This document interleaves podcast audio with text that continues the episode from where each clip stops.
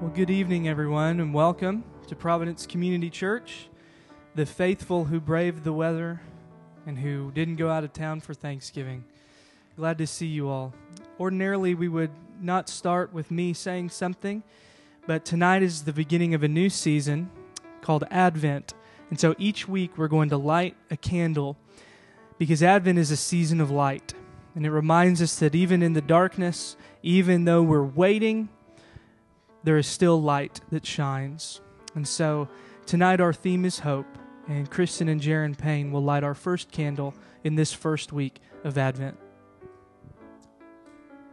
So as we light the candle of hope, uh, Chris and I are, we hope in Jesus that no matter what happens in life, no matter the darkest times and periods in, in life, um, Jesus is our hope in those moments of darkness. Um, and that no matter what happens, He'll be present with us. Thank you.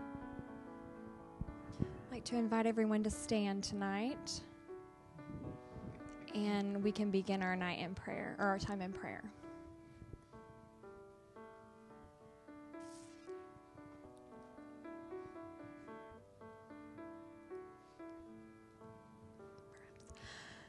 Blessed Lord, who caused us all holy, who caused all holy scriptures to be written for our learning, grant us so to hear them, read, mark, learn, and inwardly digest them, that we may embrace and ever hold fast the blessed hope of everlasting life, which you have given us in our Savior Jesus Christ, who lives and reigns with you and the Holy Spirit one God, forever and ever. Amen.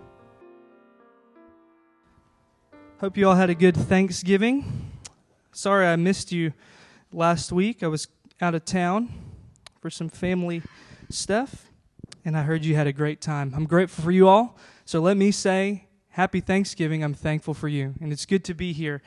It's good to be here this first week of Advent. Advent, as we said earlier, is a season of light, it's a season of waiting waiting for the King who has come, but is yet to come again. We place ourselves in this story of God's people who waited for a Savior, a King. They had a word for it called Messiah, an anointed one. We place ourselves in their story, in their mindset, trying to grope through a dark world with people assaulting them, and we wait. We wait because even though this king we know as Jesus did come, he is still waiting to come again. So that's why we sing these songs of waiting, coming. We wait because the world we see is not the world as it ought to be. And so this is a season where we both look back and we look forward. But it is always a season of light and waiting. So, this season of Advent, which is four weeks prior to Christmas, where we celebrate the birth of that King who's come, we're going to look at some prophets. We're going to look at uh, texts that were selected in what's called the Revised Common Lectionary, which is a fancy way of just saying that it's what a lot of churches in the world are going to read and look at in this season. So it's our little church's little way of connecting to the broader church that is waiting connected to the broader church in this season of light. So tonight we have a brief passage and perhaps a brief sermon if you pray and cross your fingers. Uh, and this is from a very long book called Jeremiah. So I invite you to turn there to Jeremiah chapter 33, and I'll read it for us. It's on the screen this evening. Beginning in verse 14 The days are coming declares the Lord, when I will fulfill the good promise I made to the people of Israel and Judah. In those days and at that time, I will make a righteous branch sprout from David's line. He will do what is just and right in the land. In those days, Judah will be saved, and Jerusalem will live in safety. This is the name by which it will be called the Lord, our righteous Savior. Would you join me in a word of prayer? Father, thank you so much for all it took to get each one of us here. Thank you for life and breath. Thank you for this family that you've assembled and knit together by your Holy Spirit. I pray that we would be sensitive, as we've been sensitive in the songs, to you who inhabits the praise of your people, who inhabits us as your church, as your body. It's a great mystery. And so, as we enter into this season, we're not ignoring the darkness of violence and racism and fear in our world. We're not ignoring it, but we're choosing to cling to you. And so, tonight, as we hear these words in a very dark situation, may they speak to the dark situations in which we find ourselves, and may they be a light that propels us until the day when all will be new. Jesus, we wait for you, we trust you, and we ask these things in your name. Amen. Amen. Well, on August 27th of 1963, Dr. Martin Luther King Jr. checked into a hotel in Washington, D.C. at 10 p.m. And uh, he was there because he was going to speak at a large gathering the following day. And so he did what I did in college always, and that is wait to the last minute to write a speech. And so, what he did at, when he checked into his room at 10 o'clock in Washington, D.C., was he began to write this speech that he would deliver the following day at the March on Washington for Jobs and Freedom, which is kind of an awesome title if you think about it. Jobs and Freedom. Just kind of tack on freedom at the end. But he set to writing and outlining and manuscripting at 10 p.m., and he says that it took him till about 4 a.m., which made me again feel a lot better about those college papers I mentioned earlier that I would pull the all nighters waiting to the last minute. But uh, this, of course, that you're probably guessing, this speech was a lot more important than a college term paper. It was, of course, a speech that would be given to 250,000 folks who showed up at the steps of the Lincoln Memorial. They gathered there 100 years after the Emancipation Proclamation. They gathered there on August 28th of 1963 because they had been waiting for justice. They had been waiting after generations of oppression, after generations of violence, after decades of segregation in schools and buses and restaurants. They had been waiting and waiting and waiting. And the momentum seems to be building because the violence was escalating. And Dr. King took the podium and he began to speak the words of his manuscript that he had done a night before. And so it's going well, and he's reading and reading, but then he took a left turn about midway through. And he says that he had shared a uh, phrase that was kind of not in his mind the night before, not in his mind really that week. It was a phrase that he had said two months prior in June at another rally. And he had said this phrase that you could probably guess by now. You ready? You want to guess? Can I do this? And risk? Thank you. I was about to have like a major fail if nobody passed eighth grade history. It's I have a dream, of course. That's like answering Jesus in Sunday school, right? It's the most famous speech, probably, surely in the last hundred years, maybe top three of all American history. But he wasn't even going to speak it. He had this whole thing manuscripted, and halfway through that story, or that speech rather, he starts to launch into I have a dream. And he goes, I have a dream. And he's talking about his children playing with white children.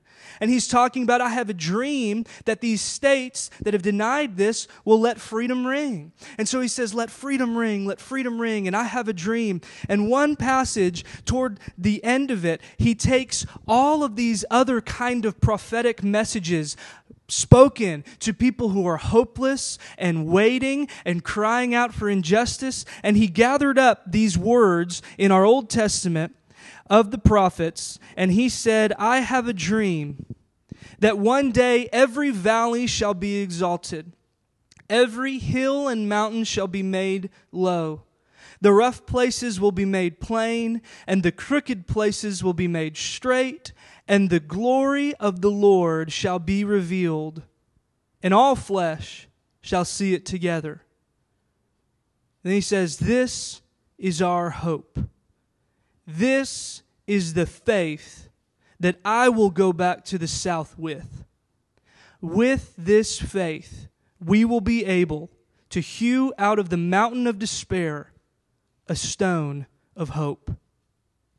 And I think that that word in which he summarizes the prophetic angst of a people in waiting, the prophetic angst of a people who look out at the world of darkness and say, This is not how it ought to be.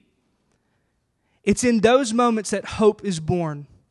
And hope is our theme tonight. And hope, as Dr. King said, is hewn out of mountains of despair. Because hope is a stubborn way of looking out at the darkness and saying, I refuse to believe that darkness and my circumstance has the last word over my life. I will choose to trust something greater than myself. For Dr. King, of course, that was Jesus.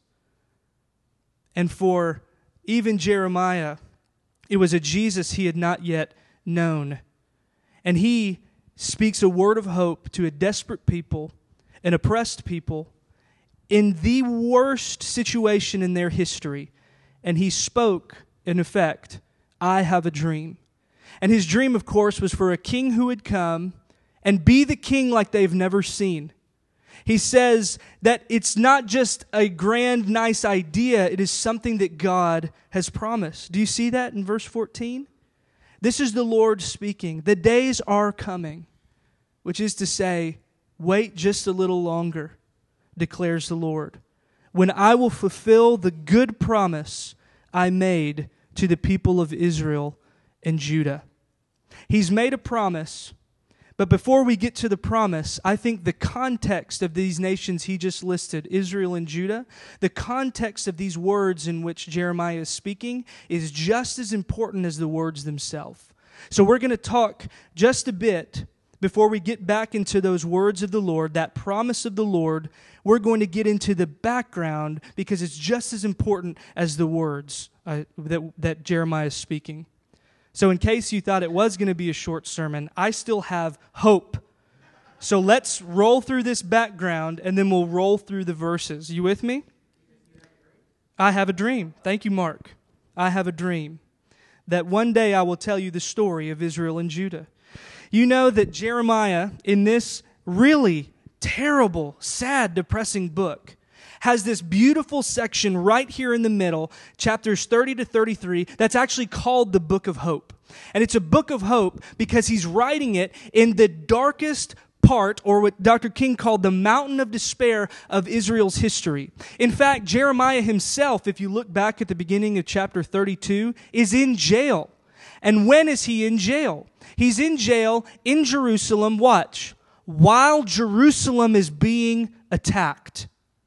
Something about Jerusalem, that famous city, you've heard about it in the Psalms called Mount Zion. Jerusalem was the capital city in the nation of Judah. We had just looked at that, God's promise to Israel and Judah. Judah was the southern kingdom, right? There is a time in Israel's history where it wasn't just all Israel. Judah was the southern half, and Israel was the northern half. In fact, Israel had most of the tribes, it had 10 of them. Judah had two of them, but watch, it had Jerusalem. You with me so far? So, Israel, dude, they've already gone through their darkest time. That northern kingdom had been blotted off the map a few years before by a nation called the Assyrians. So then that leaves little sweet Judah with little sweet Jerusalem in the southern kingdom ready and ripe for attack from the next superpower that would come along called the Babylonians. So you've got this Judah kingdom and the city of Jerusalem with Babylon coming in, Egypt coming on if they don't, and they are looking at a dark and bleak situation. In steps Jeremiah, and Jeremiah is tasked with prophesying and speaking on the Lord's behalf to a bunch of people who are looking darkness dead in the face. And so Jeremiah, when he gets to this collection of all these oracles, where the first 30 chapters in this book, that's really a drag if you sit down and read it, it's really complex? Because he's trying to articulate the grief and the political bullying and violence and terror of his day. Do we live in a country, in a season, in this world in which we see bullying and violence and darkness? Yes. And so you've got 30 chapters in Jeremiah where he's trying to articulate this is what happens when God's reign is not reigning over you. This is what happens when you deliberately turn from me. If you are God's people, this is what happens.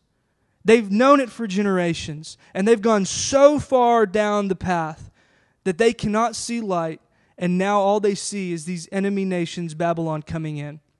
Jeremiah is in jail. He's been speaking on God's behalf, trying to articulate the pain of the hopeless people. And then he speaks a word of hope. He speaks, and I have the dream. And he does it in the midst of Babylon sacking, wiping out, killing people in God's holy city, Jerusalem.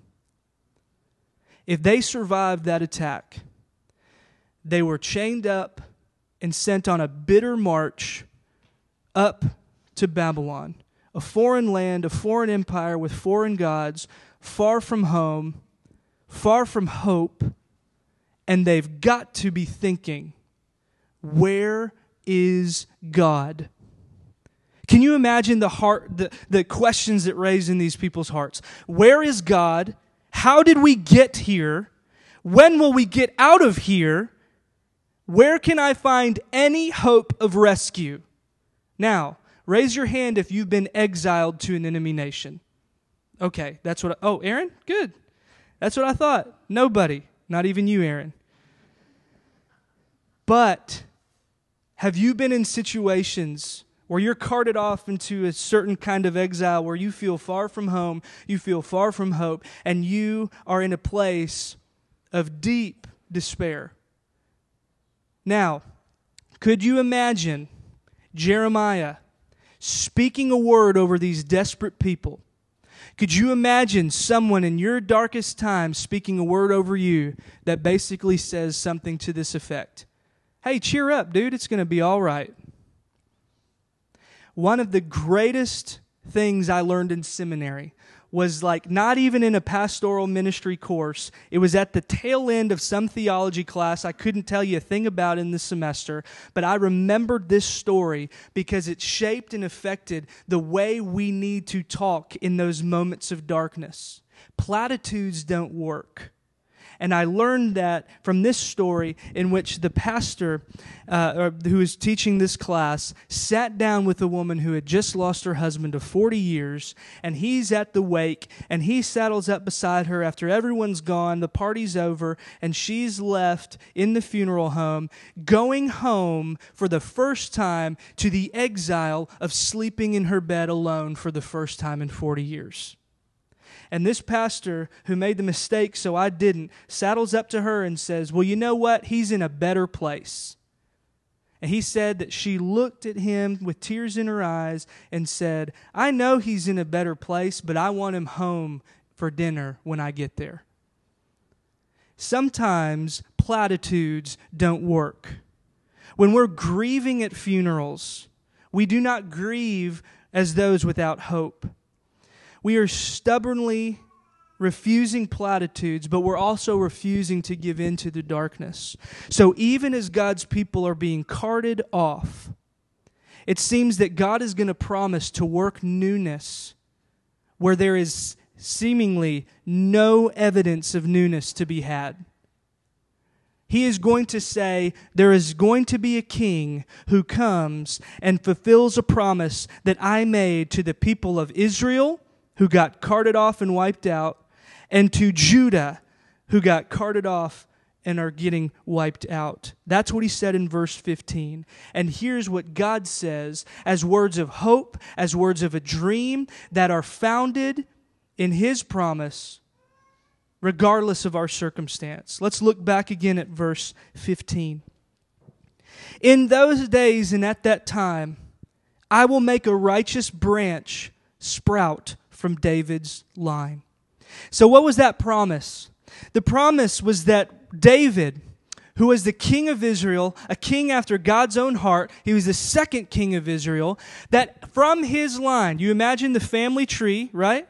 And then on and on it goes with bad king, bad king, bad king, divided kingdom, this, that, and the other, politics, enemies, blah, blah, blah. Years later, God said, Hey, remember when I promised that someone will be on the throne of David from David's family from now and forever? There will always be someone after my own heart doing my will, and it will happen again, even after the parade of low life kings. Remember that promise? Yes. I will make in David's family tree that has looked like a gnarly, crooked mess in my old backyard, I'm going to make a righteous branch, blip, shoot out from David's line.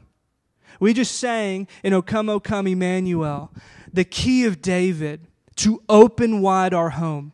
We sing in another verse about the root of Jesse, which is David's dad. These are Advent hopes and promises because God's promise is that God will send, a king from David's line. Well, what will he do? Look in verse 15. He will do what is just and right in the land. This is a common refrain for what God's Messiah should do. He should not do what's corrupt and unjust. He should do what's just and right. This is a hope that was unfulfilled for God's people. This is a hope that's unfulfilled for our nation, which is not God's people, it's a nation, but in whom God's people, the kingdom of God, dwell. Yes? We know what it looks like to have not so great kings. And the promise is that you will have a king from David's line, just like I promised, and he will do what's just and he will do what's right. He will make things new. And he says this, don't forget, as the people are getting carted away from the very throne that God promised from which that king would reign. This is a hopeless situation. But hope is about believing God's word, God's promise, over the words of our circumstance. And in case you needed some more of God's words to propel you through the darkness, he says to his people, he says to us in waiting in verse 16 In those days when that king has come, Judah will be saved. Wait, Judah that is being demolished and infiltrated by Babylonians? And Jerusalem will live in safety. Oh, yeah, Jerusalem, the very opposite of safety. If there is an opposite of safe, it is Jerusalem then and even now, what kind of hope and promise is this? And if he didn't go far enough, he says, This is the name by which it, or this city, Jerusalem, will be called the Lord our righteous Savior. So look at here. God's people will be saved, they will live in safety and he will even give them a new name. The name that they were singing as a dirge on the way out was, Where are you, God? And he will give them a new name that says, I am the Lord who has saved you. They're walking out saying, We're forgotten. And he's saying, I'm naming you. You're my covenant people. They go on the bitter march to a new land and they say, That's it. We are absolutely hopeless. And he says, I'm going to rename this city the Lord our righteous Savior. Exiled, forgotten, hopeless, if you are depressed, if you are sad, he wants to rename your pain. We have a God we can hope in who renames the most dark and despicable parts of our suffering and he names it the Lord our righteous Savior. It is his king coming to a community in waiting. And the words in their heart and the questions that are rising up in their minds are just clamoring to be heard. Right now, where you sit, after a week of Thanksgiving, a week with family members in which the paths are not straight, in which the relationships are not healthy. He wants to rename that, He wants to make that new. In those situations where you are looking and you cannot see the step ahead, He wants to give you a word of hope and speak over you that He will renew you, He will restore you, and your circumstance will not have the last word. Christian hope believes that newness is not only possible, but it's promised. And if it's not here yet, maybe we simply cannot see the arc. Imagine a huge arc of a pathway. And it's going out before your life in darkness in the valley of the shadow, and it's bent just around the corner. If we can't see it, we see the path as a straight linear line that goes into oblivion. But I believe that God sees the arc that bends around the corner, and He sees the end in which He will bring us back and restore us. And it may not be in the way we expect, it may not be when we expect, but it is surely the God who not only renames us, but He is the one that renews all the bad, and He works it out for His purpose. God, why are we par- paralyzed by racism and fear and violence at home? God, why are we paralyzed by racism and fear of those abroad threatening us? Because we cannot see the arc in which the Lord, our righteous Savior, will bend it back to His new world, His new kingdom, His word that says, that's not the end. So, all of these voices welling up within us are clamoring for attention. But the question is will you allow yourself to hear a word of hope in the midst of your exile? Will we refuse to believe that the darkness is the last word? That newness isn't only possible, it's promised. May we believe God's word over the words of our circumstance. May we see that He is a living and trustworthy hope. Let's pray. Father, we pray for our world that is racked and broken, that is dominated by fear, and we ask that your love would cast out fear. We pray that it would start in our hearts, that the fear of the next step into the unknown would be a step with your word as a lamp unto our feet. We pray that songs of hope, of your love that endures forever, would be on our lips.